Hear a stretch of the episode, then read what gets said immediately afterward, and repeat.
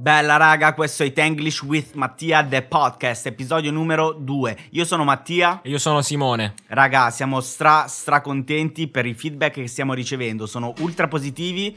La prima puntata è andata non bene, benone e quindi abbiamo detto cazzo non possiamo non continuare con questo podcast, o no Simo? No, anch'io sono contento di tutti questi feedback e non vedevo l'ora di registrare una nuova puntata. Grande. E la cosa figa, secondo me, è il fatto che proprio noi non abbiamo scalette, non abbiamo niente, è super improvvisato. E quindi abbiamo detto, ma come possiamo avere un podcast, fare un podcast senza una scaletta, senza degli argomenti? Ed è qui che viene il bello. Prima di iniziare questa puntata ero sui social, quando mi è uscito un articolo degli esports, ho detto, cazzo, non possiamo non, non parlare di questa roba, o no? No, poi trattando un mondo italiano-inglese e vedendo le differenze che ci sono tra questi due mondi, calza a pennello come cosa. Assolutamente, per cui cioè l'articolo in sé parlava di quanto gli sports stanno diventando, soprattutto in America, una realtà che è super affermata, forse è addirittura già una, una realtà super consolidata se parliamo, cioè se consideriamo il fatto che muovono milioni di dollari. Addirittura avevo letto che sarà un mercato da miliardi di dollari ed è iniziato, non dimentichiamocelo, come cioè muovevano soltanto migliaia di dollari, quindi è diventata già una realtà forse super affermata. No, sì, assolutamente. Toglierei il forse perché in America cioè, sono anni luce in confronto sia in Italia che un po' di più dell'Europa, perché comunque anche in Europa è abbastanza affermata, un po' meno in Italia.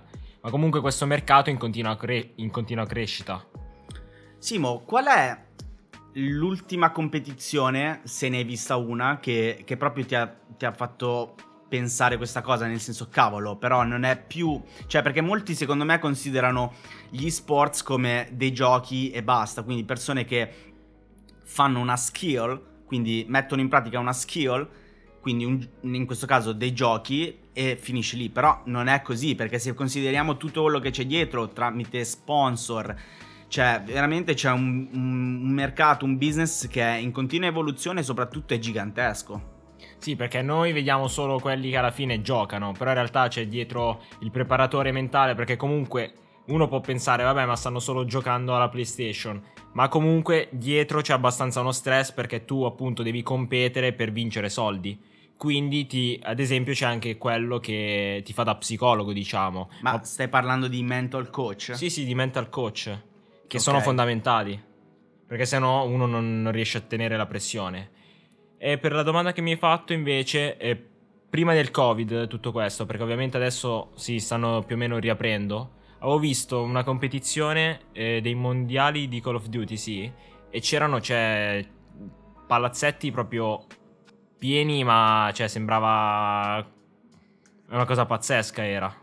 Sai, io non ho mai visto un, una competizione, quindi un, in questo caso un mondiale per dire, ma come funziona? Cioè, se io vado in un palazzetto, come vedo i giocatori che giocano? Ci sono per esempio dei grandi schermi, come, come funziona? Sì, sì, ci sono dei grandi schermi per vedere quello che vedono appunto i giocatori.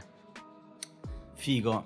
E sicuramente deve essere un qualcosa che rivoluzionerà, diciamo, il, il mercato anche dei videogiochi. Secondo me possiamo dire che, per esempio, eh, io non, non, sono proprio un giocatore di, di, videogiochi, però sono molto informato, diciamo, cioè non è che sono informato su tutto, però mi piace informarmi. Quindi, secondo te, è stato Call of Duty Warzone e quindi forse anche Fortnite a, diciamo, a a farlo diventare proprio un, un, qualcosa di... Cioè, è stato... Sono stati questi due giochi a aver portato gli esports su un altro livello?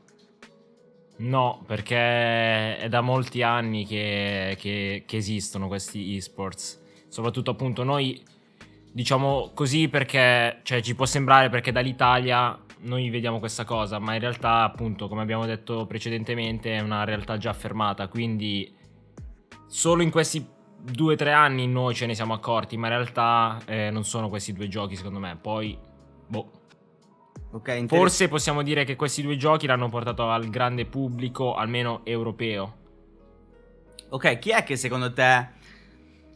Allora, perché io conosco Ninja, che è comunque un, un giocatore molto famoso negli Stati Uniti, ha iniziato con Fortnite e, ed è diventato diciamo mainstream e secondo me è stato anche il crossover de, mm, diciamo de, de, dei giochi perché io mi ricordo di quando Drake ha giocato insieme a Ninja quindi è stato lì secondo me che si sono unite diciamo due culture e hanno fatto sì che en- guarda forse ci guadagnassero entrambi ci anche. guadagnassero entrambi però forse chi ne ha giovato di più sono proprio gli sports non è così? Sì, sì, perché comunque appunto è più affermata sicuramente la musica del mondo esports, quindi ci hanno guadagnato entrambi, però di più credo gli esports.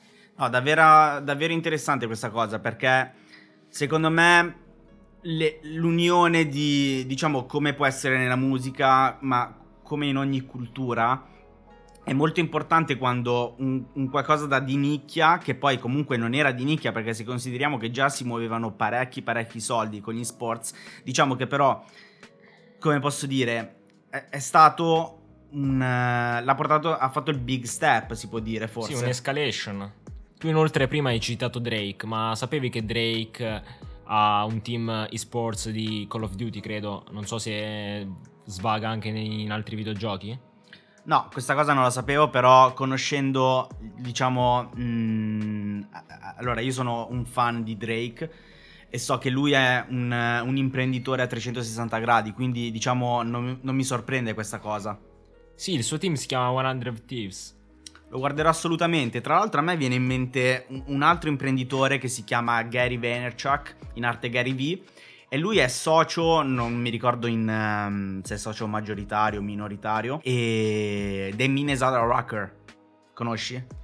Sì, sentito dire, ma non benissimo. Comunque, cioè, non mi sorprende tutto ciò perché, appunto, come abbiamo detto, essendo un mercato ben assestato, cioè, è una cosa, secondo me, normale investire soldi in questo mercato perché, appunto, è in continua crescita, quindi porta solo guadagno, diciamo. E quando credi che questa realtà, quella degli sports, diventi, diciamo, una realtà perlomeno... Non, non, so bene come metterti giù questa domanda. Quello che intendo dire è, secondo te in Italia, quando gli sports diventeranno una realtà con la R maiuscola? Allora, posso dirti che in confronto a qualche anno fa, sicuramente anche qui ci sono stati passi avanti. Secondo me per arrivare ai livelli statunitensi ci vorranno ancora 5-6 anni. E cosa te lo fa pensare questo? Eh, comunque anche in Italia siamo, ci stiamo accorgendo dell'incredibile guadagno che può portare, dei, dei posti di lavoro che crea questo fenomeno. E a proposito di questo, il Covid, adesso mi è venuta in mente questa cosa, come ha condizionato il mercato degli sports? Secondo me l'ha condizionata sia in maniera negativa che in maniera positiva. Perché, ok che non ci sono più i palazzetti strapieni di persone, ma comunque essendo delle, cioè una competizione online, con il Covid si è potuto continuare con eh, le competizioni ognuno da casa propria, diciamo. Esatto, perché se pensiamo al calcio, per dire, eh, per un periodo si è, si, è, si è stoppato, no? E invece i giochi di calcio non si sono stoppati. No, appunto, dico, è interessante come la tecnologia vinca sempre, a differenza dei, degli sport tradizionali che hanno subito comunque uno stop per via del Covid. Sì, chi lavorava in questo mondo non si è mai fermato, possiamo dire, per fortuna. Inoltre faccio una considerazione, perché questo mondo comunque ti, porta, cioè ti porta a conoscere persone da tutte le parti del mondo. E questa cosa mi ha aiutato a praticare e migliorare il mio inglese. Vedi, è, è stra interessante secondo me quanto al giorno d'oggi ci siano veramente mille modi, ma mille forse è un numero riduttivo per praticare comunque una lingua. Quindi, vedi, dalla tua esperienza hai potuto comunque trarne vantaggio, per cui a mio avviso sono davvero una figata. Oltre che essere il futuro, sono anche un ottimo modo per imparare una lingua, come ho appena detto. Per cui, raga, li consiglio vivamente a tutti. Siamo arrivati alla fine di questo episodio. Raga, volevo ringraziarvi tutti di cuore per il supporto. Bella da Mattia. E da Simone. See ya next time. Bless.